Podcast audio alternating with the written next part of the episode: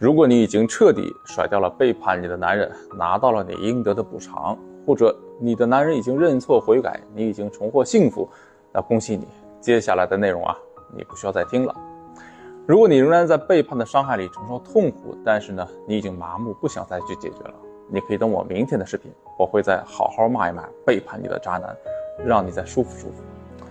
如果你还不想放弃这段关系，对和这个男人的未来呢还抱有期待。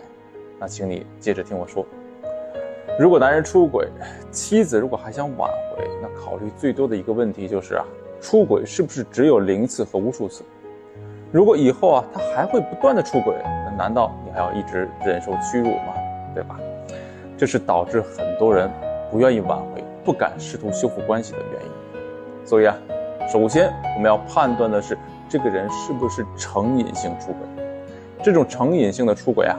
往往是在成长过程中有一些缺失，或者受到了伤害，造成人格的缺陷，导致他需要通过出轨去解决内心的缺失，安抚曾经的伤害。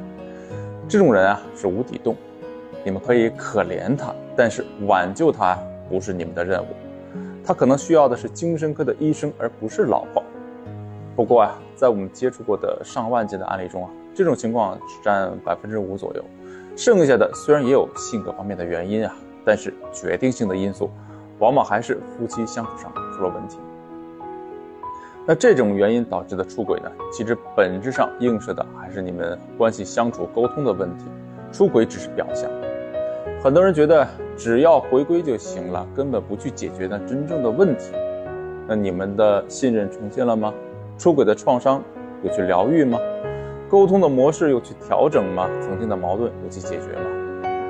这个呀，就像砖头码在一起的墙，看似跟水泥砌的墙啊没有什么区别，但实际上轻轻一推，它就会倒下。